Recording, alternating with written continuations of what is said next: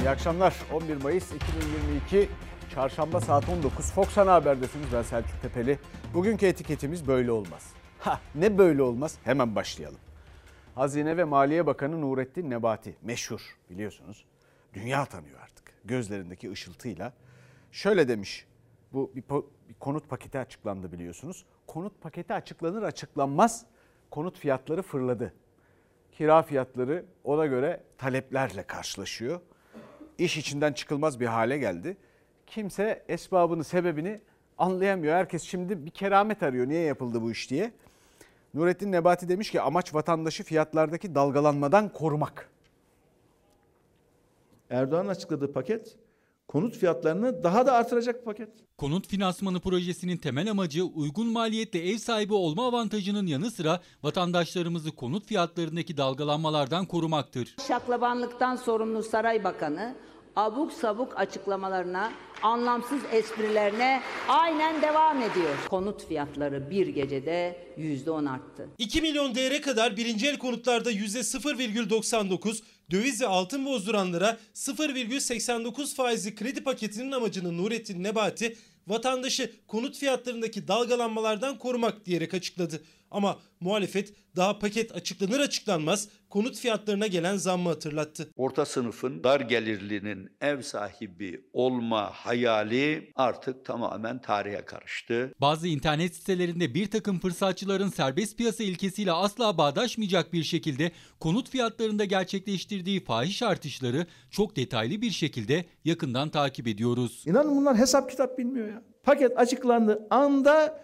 konut fiyatlarında ciddi bir sıçrama oldu. Bir de onlara şimdi fırsatçı diyorlar, şunu diyorlar, bunu diyorlar. 1 milyon liralık 10 yıl vadeli yüzde 0.99 aylık faizli kredinin aylık taksiti ne kadar biliyor musunuz?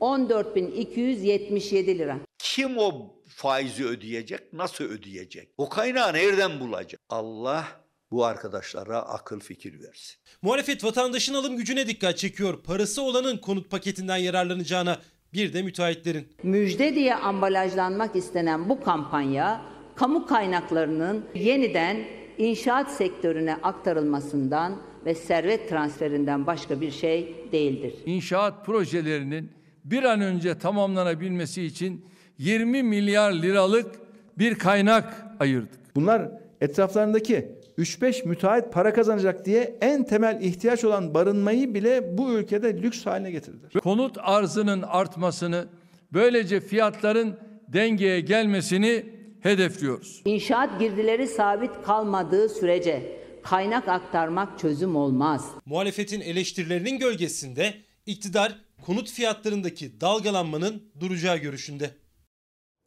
Durur mu? Durmaz. Böyle olmaz çünkü. Böyle olmaz yani böyle olmaz.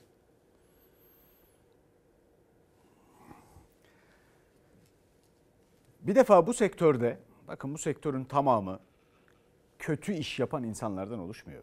Şunu söylemek lazım. En çok eleştirilenlerden biriyim ben.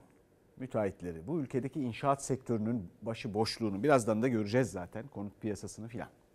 Fakat bu ülkeye dünyadan 400 1971'deki ilk projeden itibaren, ilk yurt dışında yapılan işten itibaren 400 milyar dolardan fazla para getiren, kazandıran şirketlerimiz var bizim. Dolayısıyla yani bu sektörün tamamında e, böyle herkesin zararlı iş yaptığını söylemek mümkün değil. Fakat bir gerçeği görmek lazım. Çünkü böyle olmaz, fiyatlar böyle durmaz. O gerçeği görmezsek durmaz. O gerçek de nedir biliyor musunuz? O gerçek de bu sektörde pek çok zombi şirket olduğudur. Aslında batık. Ve hükümet eliyle bu türden bu memleketin insanının emeğinin, vergisinin israf edilmesiyle ayakta tutulmaya çalışılıyor. O zombi şirketler. Efendim zehirli varlık diye bir şey duydunuz mu? İşte onlar. Ekonomiyi de zehirleyen şeyler. Ondan sonra da böyle boş konuşmalarla işte amaç vatandaşı fiyatlardaki dalgalanmadan korumak. Ha bunu yazıyorsun bir yere di- diyorsun. Dolayısıyla fiyatlara fiyatlardaki artışa konut fiyatlarındaki gerçi her konudaki fiyat artışları aynı ya. O kadar başarılılar ki bu konuda inanamıyorum yani. Yani o kadar başarılılar derken dünya tarihine geçecek bir başarısızlıktan söz etmeye çalışıyorum. Ya fiyatlara karşı, fiyat artışlarına karşı savaş ilan ediyorlar. İlan ettikleri anda kaybediyorlar ya savaşı. Bu nasıl olabilir ya? Ya olabilir mi? Yani şöyle düşünün. Hani filmlerde vardır ya böyle aksiyon filmlerinde filan. İşte 20 tane kablo var. Kesilmemesi gereken kablo kırmızı. 19'u yeşil, biri kırmızı gidip kırmızıyı kesiyorlar arkadaş. Şu yapılan da odur. Sonra da vatandaşı fiyattaki dalgalanmadan korumak. Ya dalgalanmadan korumak derken herhalde dalga geçiyor olmalılar. Herhalde. Çünkü %10-15 artış yaşanıyor. Sonra da o artışı yapanlara gözdağı veriyormuş gibi demeçler. Oysa o artışı yapanlara böyle teşvikler sunanlar onlar. Bu kararları alanlar. Gözleri ışıldayanlar. Efendim e, konut piyasası demişken bir bakalım konut piyasasına nasıl da başıboş. Bugün 2 milyon istediği bir daireye yarın 2 milyon 500 bin lira da istiyor. Ee, diğer gün 2 milyon 700 bin lira da isteyebiliyor. Emlak sitelerinde de sürekli bu fiyat artışına müsaade ediliyor. Bir denetim yok. Emekliyim. 35 yıl mühendislik yaptım. Benim evim yok. Ve bana şimdi diyor ki 2 milyon lira kadar kredi veriyorum. Trajikomik bir şey. Evimin kirasını kızım ödüyor. Ve benim oturduğum ev şu anda e, 5400 TL e, Levent'te. E, ev sahibi 13 bin lira istiyor. Düşünebiliyor musunuz? Yani denetim olsa bunu isteyebilir mi? Kontrolsüz fiyat artışı hem kiracıları hem de ev sahibi olmak isteyenleri mağdur etmeye devam ediyor. Fiyatlar zaten yüksekti. Cumhurbaşkanı Erdoğan'ın açıkladığı düşük faiz paketiyle daha da yükseldi. Oysa gayrimenkul uzmanlarına göre devletin belirlediği bir sınır zaten var. O da raiç bedel.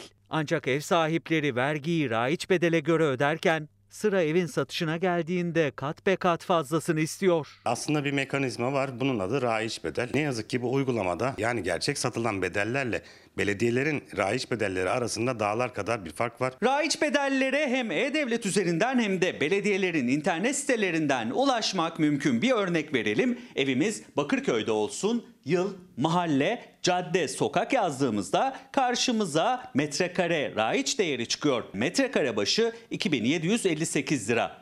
Biz evimizin 100 metrekare olduğunu düşünelim. O zaman da raiç bedel toplamda ortalama 275 bin lira oluyor.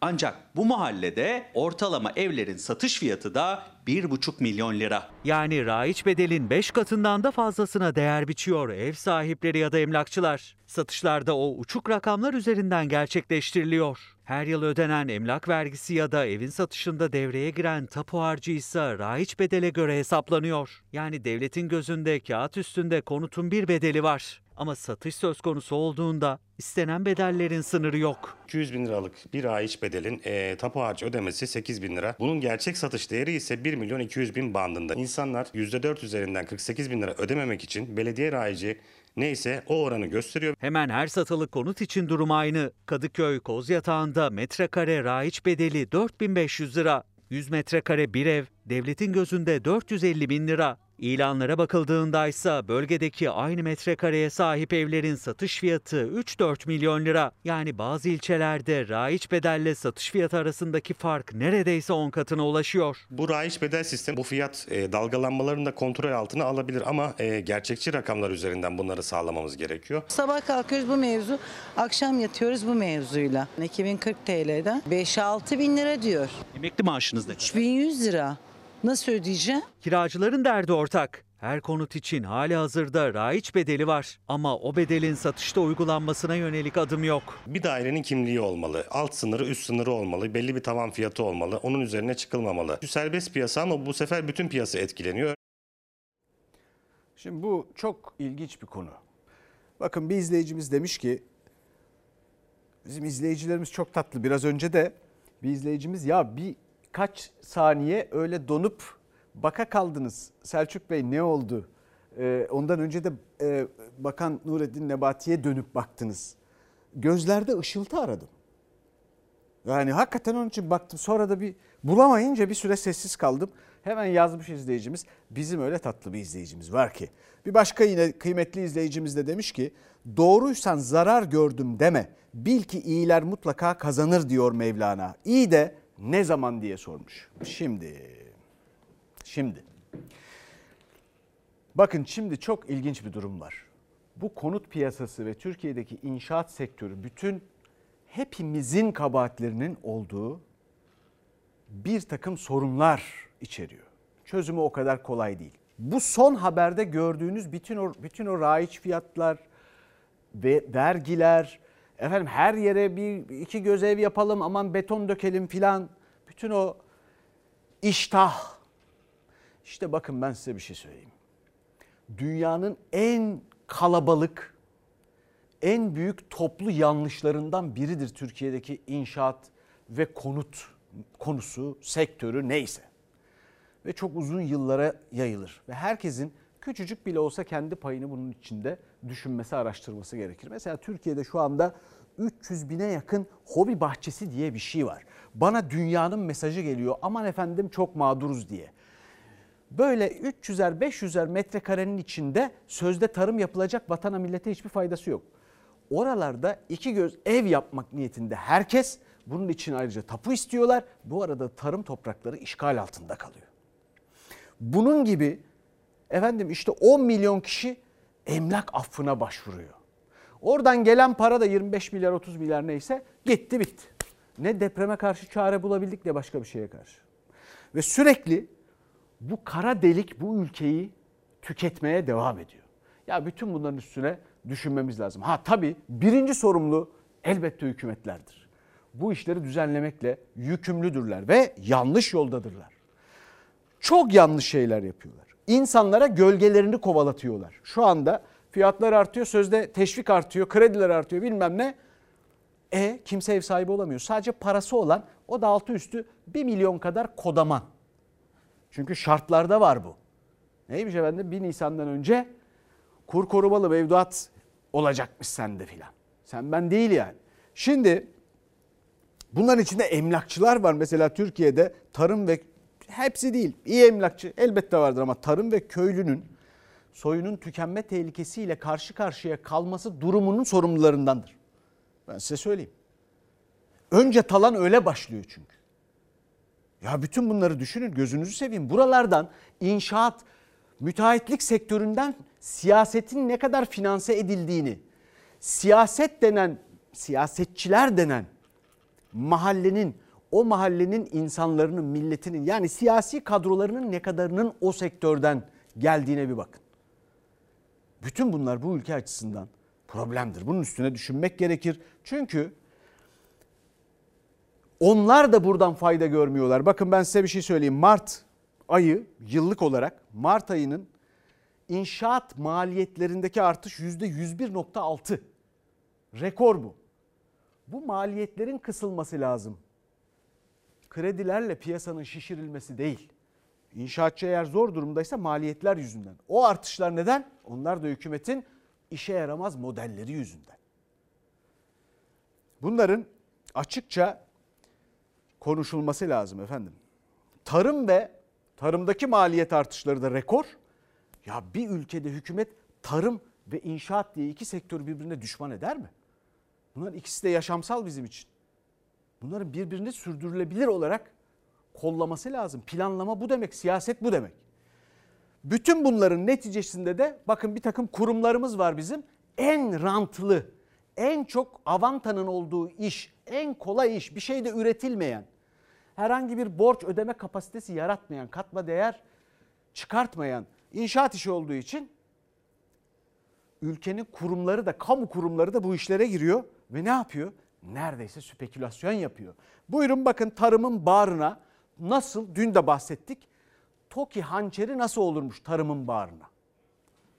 Çiftçimiz için araştırıyor, ülke ekonomisi için üretiyoruz. Birinci sınıf tarım arazisi. Ki Türkiye'nin ilk toprak koruma kanunu ile korunmuş bir araziydi. 1000 dekarın hastane yapılacak diye alındı. 400 dekarına hastane yapıldı. Kalan taraflar ise belediye tarafından satılıyor. Satılıyor. Yaklaşık bir ay önce 28 milyon muamele bedenle açık arttırmaya sunmuştu da sonuç ne oldu bilmiyorum. Yıllarca ıslah edilerek kazanılmış birinci sınıf tarımsal arazide susuz ve kurak iklimde yetişen tahılları hayvan yemlerine emek vererek araştıran, hayvan ırklarında ıslah çalışması yapan, Türkiye'nin tahıl Ambarı Konya'daki Bahri Dağdaş Uluslararası Tarımsal Araştırma Enstitüsü arazisinin bir kısmı TOKİ'ye devredildi. Bir görsel de hazırlanmış hatta planlama aşamasındaki parsellerin imar durumunu gösteriyor aslında.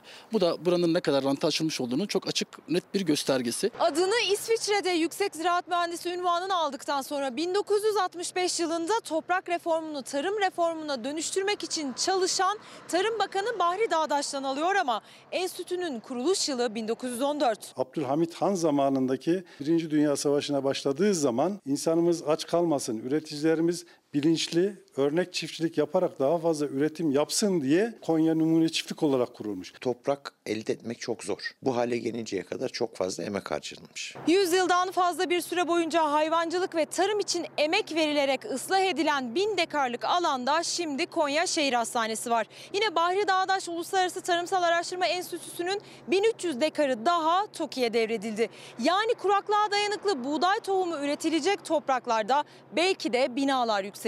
Tarım ve Çevre Bakanlığı arasında yapılan protokole Konya'da görev yapan gazeteci Müslüm Evci ulaştı. Tarımsal Araştırma Enstitüsü'nün yaklaşık 10 milyon metrekarelik alanının 1 milyon 299 bin metrekarelik alanı yani 1300 dekarı TOKİ'ye devredildi. Ama iddia enstitü alanının tamamının yapılaşmaya açıldığı. Ziraat mühendisiyim ben her yerde çalışırım. Ama önemli olan Türkiye'de zaten kaç dekar birinci sınıf tarım arazisi var ki biz arazinin yok olmasını istemiyoruz. Bahri Dağdaş Uluslararası Tarımsal Araştırma Enstitüsü bugüne kadar binlerce dekar alanı birinci sınıf tarım arazisi haline getirdi. Tohum üretiyor, hayvan ıslah çalışması yapıyor 100 yılı aşkın süredir ama şimdi arazileri ellerinden alınıyor. Kuraklık çok büyük bir tehlike. Şu anda İç Anadolu kurak şartlarda buğday üretimi, arpa üretimi risk altında. O araştırma enstitüsü kuraklık konusunda ülkemize önemli bir hizmet veriyor. Yani binayı siz her tarafa yaparsınız. Dağa yap, taşa yap diyoruz ama gidip Bahri Dağdaş'a yapmak istiyorlar. Burası ilk başta bir tarım arazisi. Akıl işi değil. Bunun yerine mera vasfını çoktan yitirmiş. Hazineye ait bir sürü alan var. Türkiye'nin tarımsal ürünlerde dışa bağımlı olduğu bugünlerde enstitünün eski müdürü Profesör Doktor Seyit Ahmet Bağcı da enstitüde görevli mühendis de yıllarca ıslah edilen verimli topraklarda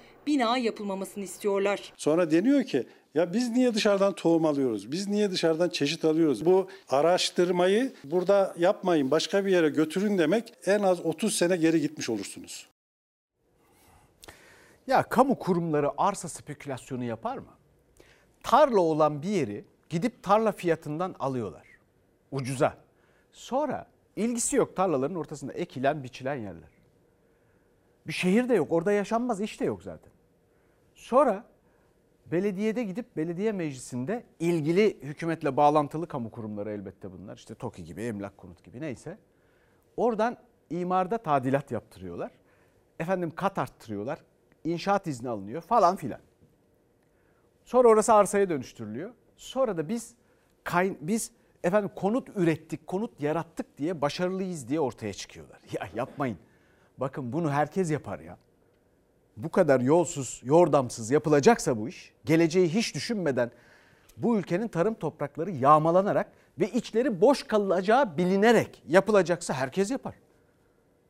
O kadar kolay ki bu kadar böyle hata yapmak o kadar kolay ki. Bakın ben doğruysan zarar gördüm deme bil ki iyiler mutlaka kazanır diyor Mevlana. İyi de ne zaman diye soran izleyicimize işte bütün bunları anlamaya başladığımız zaman cevabını vermek istiyorum. Elbette haddim olmayarak. Bir yandan da Panayit İstrati'yi de hatırlıyorum. Çünkü o da diyor ki iyiler kazansın isteriz. Çünkü iyi doğarız. İnsanlar elbette bunu istiyorlar. Bunu da anlıyorum. Ve bu kesin böyle olacak. O kadar kötümser olmanın da lüzumu yok. Bu hatalar düzelecek bir şekilde. Zor mu? Zordur. Kolay değildir o kadar. Ama karar vermek, doğruyu, gerçeği görmek ve anlamak, samimi olmak bu iş için iyi bir başlangıç olabilir. Bir de şunu düşünmeyin. Kötülerin hata yapmayacağını düşünüyor herkes. Bu doğru değil. İyilere göre daha çok hata yaparlar. Peki neticelerine bakalım şimdi. Ette sütte vaziyet durum ne? Bu gidiş nereye? Süt, peynir, yoğurt bir iki ay içerisinde var ya kat kat zam yaptılar. Ve biz de artık kestik alamadık yani. Eskisi gibi böyle süt alayım kazanlarla kaynatayım oraya koyayım o yok. 15 Mayıs şurada Yandık. önümüzde 4-5 gün kaldı. 4 gün sonra göreceksiniz. En az %20 ile 30 arasında bir artış rafta göreceksiniz. Bu burada kalmayacak İsmail Bey. Daha da gidecek. Daha da gidecek. Yanmışız. Üreticinin derdi katlanıyor, tüketicinin ise süt ürünlerinde gördüğü etiketler sorun halka halka büyüyor. Maliyet arttı, altından kalkamayan besici süt ineklerini bile kesime gönderdi. TÜİK'e göre Mart ayında toplanan inek sütü %4 azaldı. İçme sütü üretimi ise %14 azaldı. Süt inekleri et için kesime gönderiliyor. Çünkü maliyeti karşılamıyor diye. Bu doğru mu? Hayır, gönderildi. Geçmiş olsun. Öyle Gitti, mi? Tabii. Anneleri kestiler. Genç dişileri kestiler. Milyonlarca kesildi. Çocuğun beslenmesine koyduğunuz süt. Okul ilk açıldığında ne kadardı şu an ne kadar? Bir herhalde bir buçuk falandı. Şimdi üç buçuk dört lira falan. Küçük süt. Biz gıda enflasyonu var diyoruz. Gıda enflasyonu düşürmek için çiftçinin maliyetini arttırıp e, ondan sonra niye süt fiyatları arttı diye burada e, tartışıyoruz. Kahvaltı sofrası denilince akla gelen ilk ürün peynir oluyor. Beyaz peynirin kilosu 65 liradan başlıyor 85 liraya kadar çıkıyor. Kaşar peynirinin kilosu ise 96 liradan başlıyor markasına göre 120 liraya kadar çıkıyor. Ancak bu fiyatların 15 Mayıs'tan sonra değişmesi bekleniyor. Çünkü çiğ sütün litre fiyatı da 15 Mayıs'tan itibaren artacak. Çiftçi yaklaşık 6,5 liraya 7 liraya mal ediyor. Sütü. Ee, sütü mal ediyordu. Çalar Saat'te İsmail Küçükkaya'nın konuydu. Tüm Süt, Et ve Damızlık Sığır Yetiştiricileri Derneği Başkanı Sencer Solakoğlu. 7 liraya mal ettikleri sütü 5 lira 70 kuruşa satıyorlardı. 15 Mayıs'ta 7,5 liraya yükselecek. Ancak o fiyat ne geçmişteki borçlarını kapatmaya ne de kazanmaya başlamalarına yetecek. Çünkü her gün maliyetlerine de zam geliyor. Alüminyum fiyatı arttı dünyada emtia olarak. paketi de. Paketi arttı. Paketi arttı hatta bulunamaz hale geldi. Dolayısıyla orantısız bir şekilde fiyatlar arttı. Önceden ben haftada bir 600-700 gramlık e, kaşar peyniri tüketiyorduk kahvaltıdan dolayı. Şimdi haftada kaç gün kaşar peyniri geliyor sofraya? Yani bir ya da iki gün. 200 gram, 300 gram o şekilde alabiliyoruz. Tek kişilik kahvaltı için tadımlık paketlenen 20 gramlık kaşar peyniri bile 5 lira 45 kuruş oldu. Solakoğlu'na göre üreticiyi de tüketiciyi de zor duruma sokan özellikle son yıllarda artan dışa bağımlılık. Eski Tarım Bakanı Bekir Pakdemirli'ye tepki gösterdi ama bugün içinde umutlu değildi. 3 sene içerisinde o adam Türkiye tarımını 10 sene geriye getirdi. Ve sonunda da ceketini alıp çıkıp hiçbir bedel ödememesi de inanın çok ağrıma gitti. Hala biz ithalat için ülke arayışı içerisindeyiz. Kimse Türkiye'deki üretimi arttırmanın şeyinde değil. Bir izleyicimiz demiş ki aman abi ete süte dokunma. Şimdi etle sütle o kadar büyük bir sorunumuz var ki çünkü kimse anlamıyor. Bir kere karar vericiler hiç anlamıyor belli. Şimdi bakın burada hayati bir meseleden bahsediyoruz yani. Ocak 2022 toplanan inek sütü 5.7 azalmış. İçme sütü üretimi 8.4 azalmış. Şubat'ta toplanan inek sütü 1.3 artmış. İçme sütü üretimi 7.6 azalmış. Efendim işte Mart ayında bu ayda geçen e, şeyde de e, en son gelen verilerde de %4 ve %14 azalma var. Arka arkaya azalmalar devam ediyor. Heh şuradaki bu ok toplanan inek sütü içme sütü niye olamıyor? Bunu hiç düşünüyor musunuz? Süt tozu diye bir şey var. İçilen her süt acaba sütten mi? Tabii süt tozu da sütten gerçi de. Hani sağaldığı gibi bir takım işlemlerden geçip mi geliyor? Yoksa süt tozunun içine su karıştırılarak mı oluyor filan? Hani onları da düşünmek lazım. Karmaşık işler. Fakat şöyle bir mesele var. Türkiye'deki hayvan sayısı bu ülkeyi geçindirecek sayı değil. Hayvan sayısı verileri doğru da değil. Bundan 20-30 sene önce Türkiye'deki hayvan sayısı bugünkünün 15 milyon üstünde. Bir de buna itiraz edenler filan var. Onlar da bir daha baksınlar resmi rakamlar bunlar. Üstelik de iyimser resmi rakamlar. Bugün 15 milyon daha az. Oysa Türkiye'nin nüfus, turisti, şusu busu aşağı yukarı 30 milyon. işte sığınmacısı filan 30 milyon daha fazla. Ya ortada gayet, bas, gayet basit bir hesap var. Nasıl olabilir? Mümkün mü? Eskiden piyasayı düzenleyebilen her köylünün evinin arkasındaki ahırda damda 2-3 tane 5 tane ineği vardı. Oralar şimdi boş. O ineklerin bir adı vardı adı. Öyle de organikti. Şimdi her şey böyle organik fetişiyle aranıyor ya. Organiğin kralı buydu. Adı vardı o ineklerin. Ailenin bireyi gibiydiler. Efendim endüstrileşeceğiz derken mahvettiler. Şimdi o piyasayı tutan, fiyatları regüle eden, efendim spekülasyona müsaade etmeyen o insanlar artık hayvancılık yapamıyor. Çünkü bitti o. Bitirildi politikalarla. Oradan devam edeceğiz.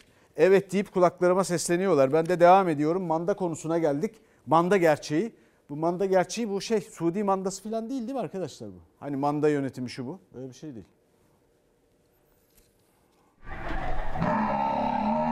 Tokat'ta bir mandadan bahsettik. Şimdi Çatalca'da manda kalmadı neredeyse. Meğerse Çatalca bu işte de çok mahirmiş. Bu ağırları manda almıyordu. Doluydu ağzına kadar ama bitti. Bankalara olduğum gıdına kadar ödeyemiyorum ki. Bir senetler yapıyorum, saman alıyorum, ödemiyorum. Yemi de borçlu zaten. Mozot alamıyorum be ya. Mozot çobanların aylıklarını veremedim. Bu hayvan su istiyor, yemi istiyor. Aç hayvanlar be. Sütünden yoğurt yapılan, kaymağının tadına doyulmayan o mandaların sayısı her geçen gün azalıyor. Elde kalanlarsa neredeyse aç. Çünkü manda yetiştiricileri artık maliyetlere yetişemiyor. Yıllarca gözü gibi baktıkları mandaları kesmek zorunda kalıyorlar. Cumhurbaşkanı Erdoğan İstanbul Çatalca meğer bu işte çok mahirmiş dedi ama ilçedeki manda yetiştiricilerine göre biraz geç kaldı. Çünkü artık mandalar tükenmek üzere. Süt veren hepsi sağmal buradakiler. Bıçağı kestireceğim. Doğuracak mandalarım vardı geçen kestirdim. Günah değil mi? Başka çare kalmadı. Bugün de bir müşteri geldi. Anlaşamadım. Vereceğim hepsini vereceğim. Kapatacağım. Kalmasın en güzeli. Motorlarım, traktörlerim icrada Yedeminde gelsinler baksınlar. Manda kaymağı, manda sütü bunlar Çatalca'da bayağı adeta marka. Tokat'ta bir mandadan bahsettik. Şimdi Çatalca'da manda kalmadı neredeyse. Meğerse Çatalca bu işte de çok mahirmiş. Sütü yok. Yoğurdu nasıl yapacaksın? Kaymağı nasıl yapacaksın? Hayvan olmayınca tabii. Sayın Cumhurbaşkanımıza davet ediyorum. Sayın Cumhurbaşkanım buyurun gelin bu insanların derdini dinleyin. Zor durumdayız. Yetiştiriciler ne yem alabiliyor mandalara, ne ot, ne saman. Çaresiz ellerindeki mandaları satmak zorunda kalıyorlar. Onlardan biri de İstanbul Manda Yetiştiricileri Birliği Başkanı Ercan Taşdelen. Ercan Taşdelen'in bundan 2 yıl önce yaklaşık 750 mandası vardı. Ama maliyetler artınca hayvanları yavaş yavaş elinden çıkarmaya başladı. Şu anda yaklaşık 150 mandası var ama onları da satmayı düşünüyor. Ama onları sattığında da borçlarını karşılamayacak. Bu mandaları satarsanız manda yoğurdunu, manda sütünü, kaymağını Vallahi kim üretir? Avrupa'dan getirecekler ha. Burada yok. Kalmadı zaten İstanbul'da kalmadı. manda yetiştiriciliği yapılan bölgelerdeki projeler dolayısıyla özellikle havalimanı ve Kanal İstanbul projesi dolayısıyla bölgede manda çiftçiliği yapan üretici e, kısmen hayvanlarını kesime yollamış. Bu nedenle de manda varlığı e, proje bölgelerinde giderek azalmaktadır. Şehirleşme ve artan maliyetler manda yetiştiriciliğinde Türkiye'nin en mahir ilçesini Çatalca'yı zorluyor. Ben Boluca'daydım. İşte merkezde kaldı, yıkıldı ev ağırlarım. E, Merkezde kaldı, şehir içinde kaldı. Oradan buralara kaçtım yaparım diye. Anadan değil, babadan, dededen böyle hayvancıyım. Burama geldi artık. Bakın kıymetli çiftçimiz de e, ne diyor? E, Dışarıdan getirecekler diyor. Avrupa'dan filan. Mesela mozzarella peyniri filan düşündüğünüzde orada da İtalyan mandası meşhur. Başka manda sütü olmuyor gibi. Ya manda özellikle bu ülkenin bazı bölgeleri e, yetiştiriciliği açısından çok uygun. Fakat mesela Çatalca 20 yıl geçmiş aradan iktidar döneminde. E, İstanbul Belediye Başkanlığı da var.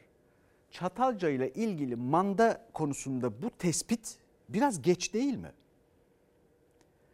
Çatalca Belediye Başkanı'na da bakıyorsunuz. Orada da talepler arasında efendim e, demiyorlar ki ya biz burası uygun bir yer. Dolayısıyla bu, buna yatırım yapılmalı. Demiyorlar ki istemiyorlar ki böyle şey. Ne istiyorlar? Asfalt. Vaat edilen ne? Asfalt dökülecekmiş. Çatalca'nın sokaklarına, yollarına dökülecekmiş. Peki abi. Ee, şimdi gelelim ee, Nurettin Nebati modeline. Galiba tutmadı ha. 18 liradan 11-12 liralara düşmüş olan kur bugün 15 lirayı geçmiştir. Şimdi kuru stabil bir hale geldi. Kontrolümüz altında. Bu hükümetin iki tezi vardı. İkisi de çöktü. Faiz sebep enflasyon sonuçtur tezi çöktü. Kur korumalı mevduatla kurun artışını sınırlandırırız tezi de çökmüş oldu. Kur korumalı mevduat sistemiyle Türk lirası değer kazanacak, döviz kuru yerinde sayacaktı. Ama 5 ayda dolar kuru %40 arttı. 15 lira 30 kuruşun üzerine çıktı. Euro 16.20'ye dayandı.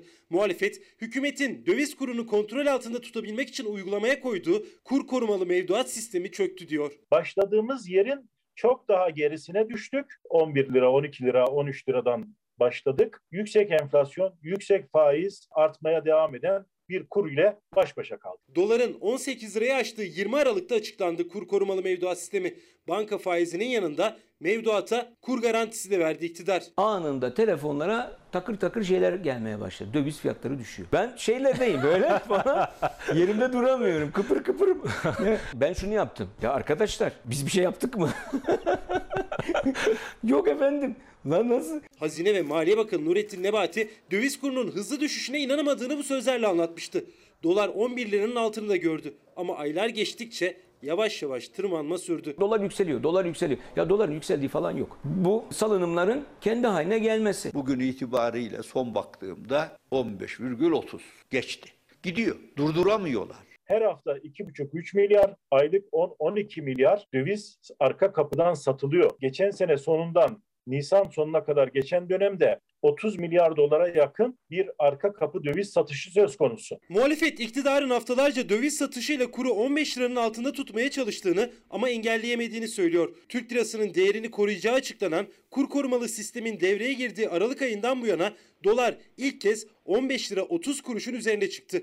Bu Türk lirasının %40 değer kaybetmesi demek. Bakın hem faizi patlattınız hem enflasyonu patlattınız. Hem kuru kontrol edemediniz hem de gelecek nesillerin sırtına dünyanın yükünü yüklediniz. En kötü senaryoda bile hazineye bir yük gelmiyor. Bir yandan siz ülkenin hazinesine, milletin vergilerinin üzerinden 40-50 milyar lirayı 3-5 tane zengini haraç olarak ödeyeceksiniz. 100 milyar liraya yakın bir maliyet oluşturacaksınız ama dönüp dolaşıp kuru düştüğü yerden yeniden o tepe noktalarına doğru hızla giden bir çerçeveye oturtacaksınız. Ekonomi gözlerdeki ışıltıdır. Kur korumalı sistem Türk lirasını koruyacaktı ama 5 aydaki değer kaybı ortada. Merkez Bankası rezervlerindeki erimedi. 2 milyar 51 milyon dolar azaldı rezerv. 106 milyar 865 milyon dolara geriledi. Hala Merkez Bankası'nın arka kapısından döviz satmaya devam ediyorlar bunlar ya. Eğer açık yapmıyorsanız, şeffaf yapmıyorsanız bu hırsızlıktır. Milletin cebindeki paranın değerini düşürmek, enflasyon yoluyla düşürmek hırsızlıktır. Bu kadar açık. Dolar dolarla ilgili bu başa demediğimiz bu sorun da ayrıca mesela işte Amerikan mandası falan. Bugün de acayip bir gündem var yani. Yani bunlarla ne kadar zamandır kaç yüzyıldır uğraşıyoruz bakın. Böyle olur mu? Olmaz. Gölgesini yakalamaya çalışıyor. Hükümetin kendisi de. Keşke bilseler nasıl olacağını ama peki gölgesini başka kim yakalamaya çalışıyor? Emekliler sadece emeklinin geçim şansını ortadan kaldırmadılar. Ya emekliliği kurum olarak ikramiyesine bakın pul oldu. O da neredeyse bitiyor. Ben emniyetten emekliyim. 2007'de emekli oldum. 30 bin lira aldım. İkramiye aldığınız dönemde evlerin fiyatlarını hatırlıyor musunuz? Mersin Tarsus'taydım. O zaman 28 bin lira bir ev verebiliyor, alabiliyordun yani. Yani emekli ikramiyeniz yetiyordu. Yetiyordu tabii. Canım. Geriye de kalıyordu. Kalıyordu tabii. Ama şimdi biraz zorlaştı. Bugün ortalama ev fiyatları 1,5-2 milyon lira civarında. Bir devlet memurunun ortalama ikramiyesi 150-200 bin lira. Bugün memur emeklileri ikramiyeleriyle ne yapabilir? Ayakkabı alırlar. İşte emekli ikramiyesinin dünü ve bugünü arada her gün büyüyen uçurum var. Geçmişte emekliliğin garantisi olan emekli ikramiyesinin bugüne katkısı kalmadı. Çünkü alım gücü yok. E- eğitim emekçisi 4000 4200 galiba o civarda aldım. Bir arabanın yarı parasını verebilirdiniz herhalde. Ülkemizde 25 yıl boyunca çalışan bir öğretmen sadece 169 bin lira ikramiye alabiliyor. Bir polis 25 yıl karşılığında 137 bin lira ikramiye alabiliyor. Hakim, savcı 240 bin lirayla 350 bin lira arasında ikramiye alabiliyor.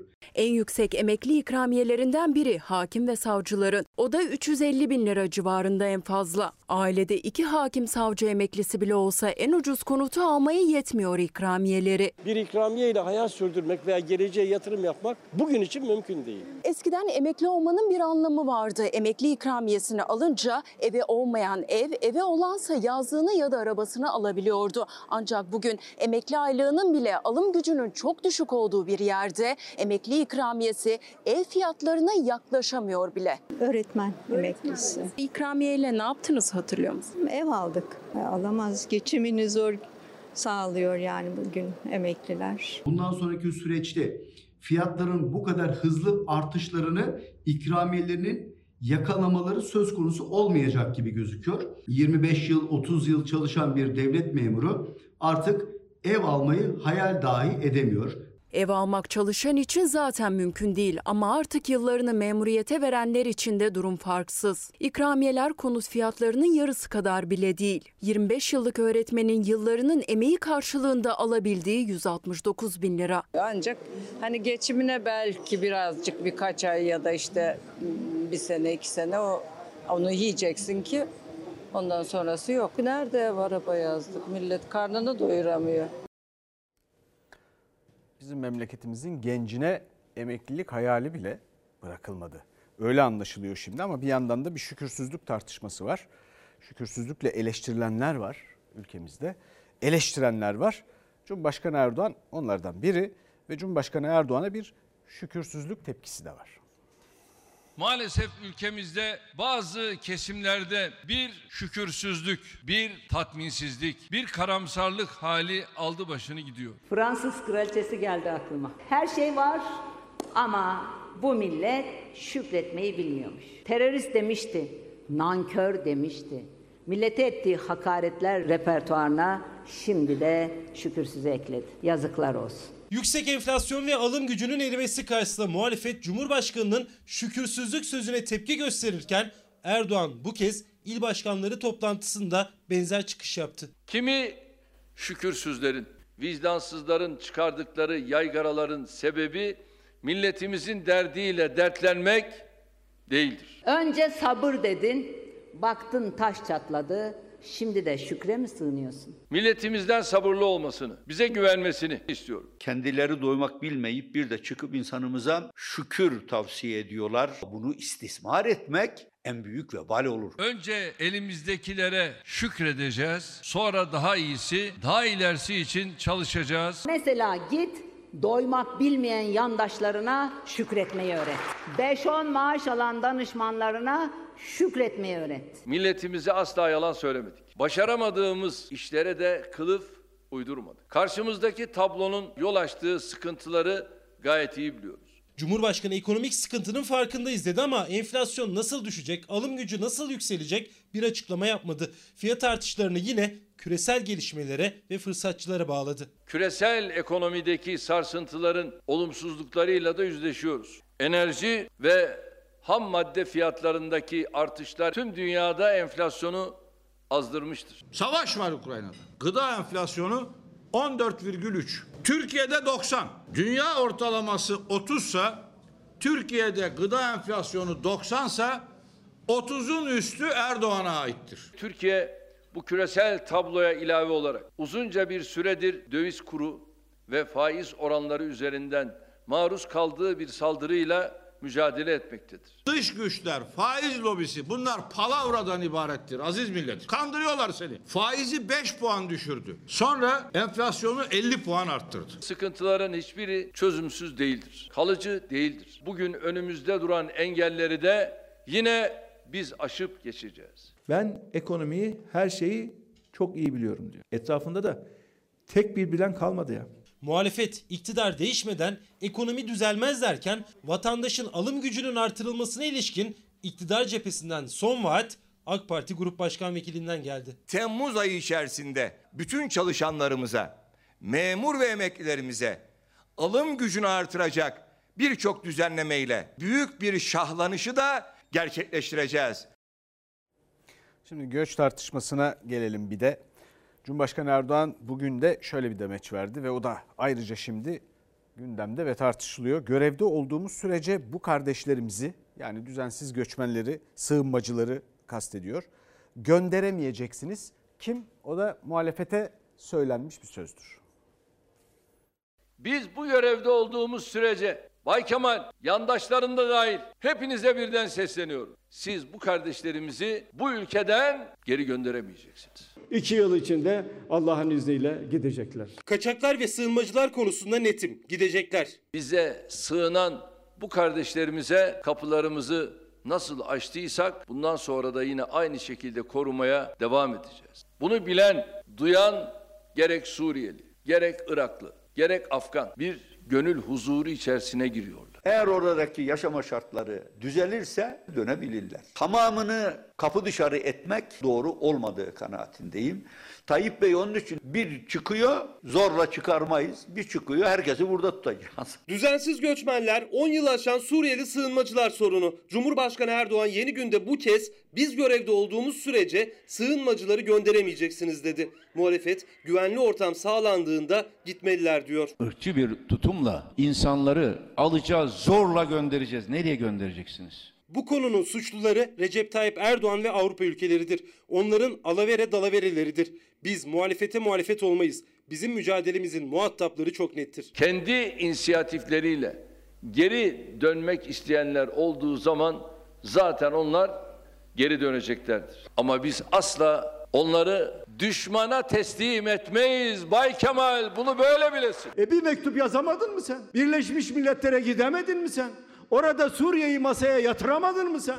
Yatıramadın. için Patrondan izin alamadığı için. Emperyal güçten izin alamadığı Eline diline dursun. Anlaşılan o ki bu zat hiçbir Birleşmiş Milletler toplantısını takip etmemiş. Yine dün çıkmış. Tayyip Erdoğan bu meseleyi Avrupalılarla hiç konuşmadı diyor. Bize verilip de tutulmayan sözleri yüzlerine vurduğumuzdan muhakkak haberi yok. Türkiye'yi göçmen hapishanesi yaptılar. Avrupalılar rahat etsin diye 3 milyar avroya insan ülkesini satar mı ya? Bay Kemal senin dün söylediğin bugün yoktur. Ama biz farklı bir medeniyetten geliyoruz. Ve bu medeniyette muhacirlik var, ensarlık var. Bizim hedefimiz sığınmacıların gayri insani bir çerçevede ülkelerine sürülmesi değil, dönüşlerinin kolaylaştırılmasıdır. Şam'da kim iktidarda olursa olsun Suriye ile ilişkilerimizin yapıcı bir diyalog zeminine oturtulması gerekiyor. Bu mesele bize göre de partiler üstü bir meseledir. Ülke yöneticileri arasında ciddi bir diyalog oluşturulursa o zaman bu sığınmacı meselesi çözülür. Muhalefet Esad'la temas sağlanmalı derken İyi Parti lideri Meral Akşener meclis başkanına özel oturum çağrısı yaptı. Türkiye gazetesinin haberine göre Kadın Kolları Başkanlığı'na göç politikası sunumu yapan İçişleri Bakanı Soylu, Türkiye'ye gelen sığınmacıların pasaportlarını yırttıkları için sınır dışı edilemediklerini söyledi. Şimdi gençlere bu ülkenin bir valisinden festival yasağı.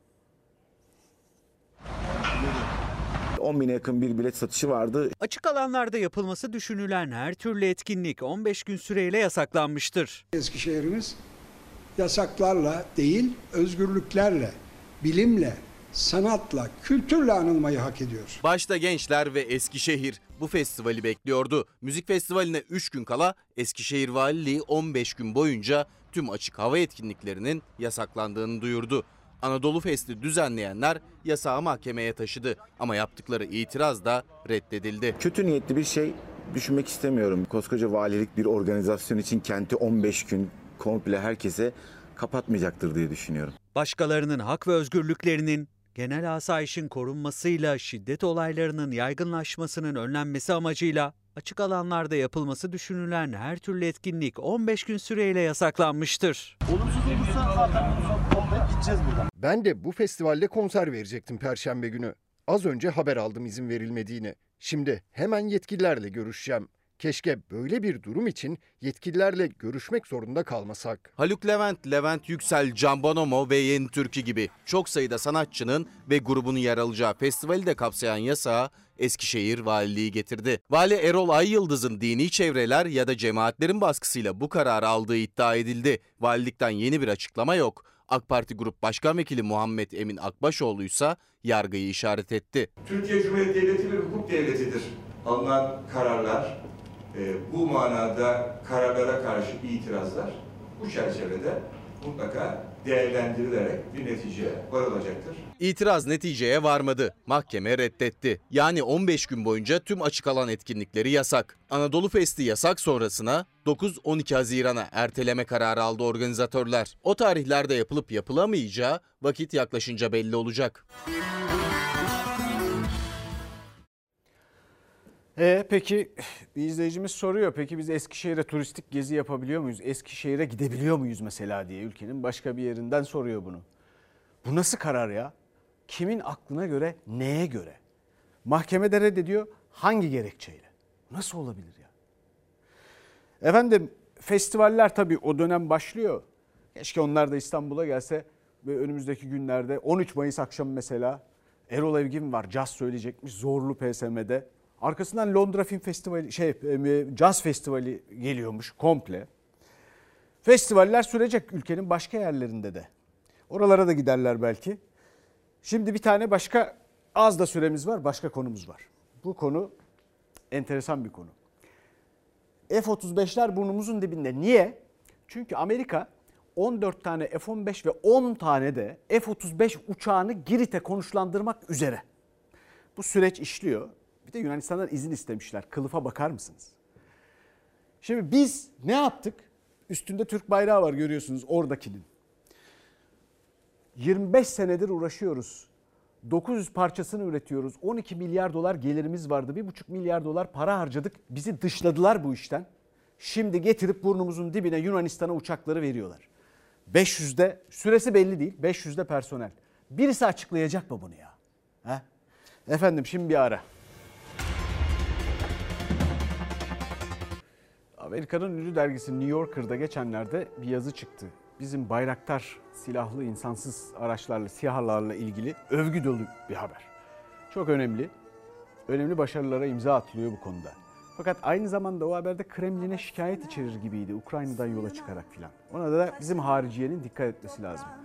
Ama bizim hariciyenin de siyasetin de efendim bütün uzmanlarımızın da medyaların da herkesin şu F-35 meselesine de bakması lazım. E, biz şimdi F-16 peşinde koşuyoruz hala izin bekliyoruz. Yani çağ atlamış kadar farkı olan bir başka uçağın sahibiyken, projenin içindeyken, biz üreticiyken bizi bir komployla attılar ve biz buna kandık. Büyük fiyasko.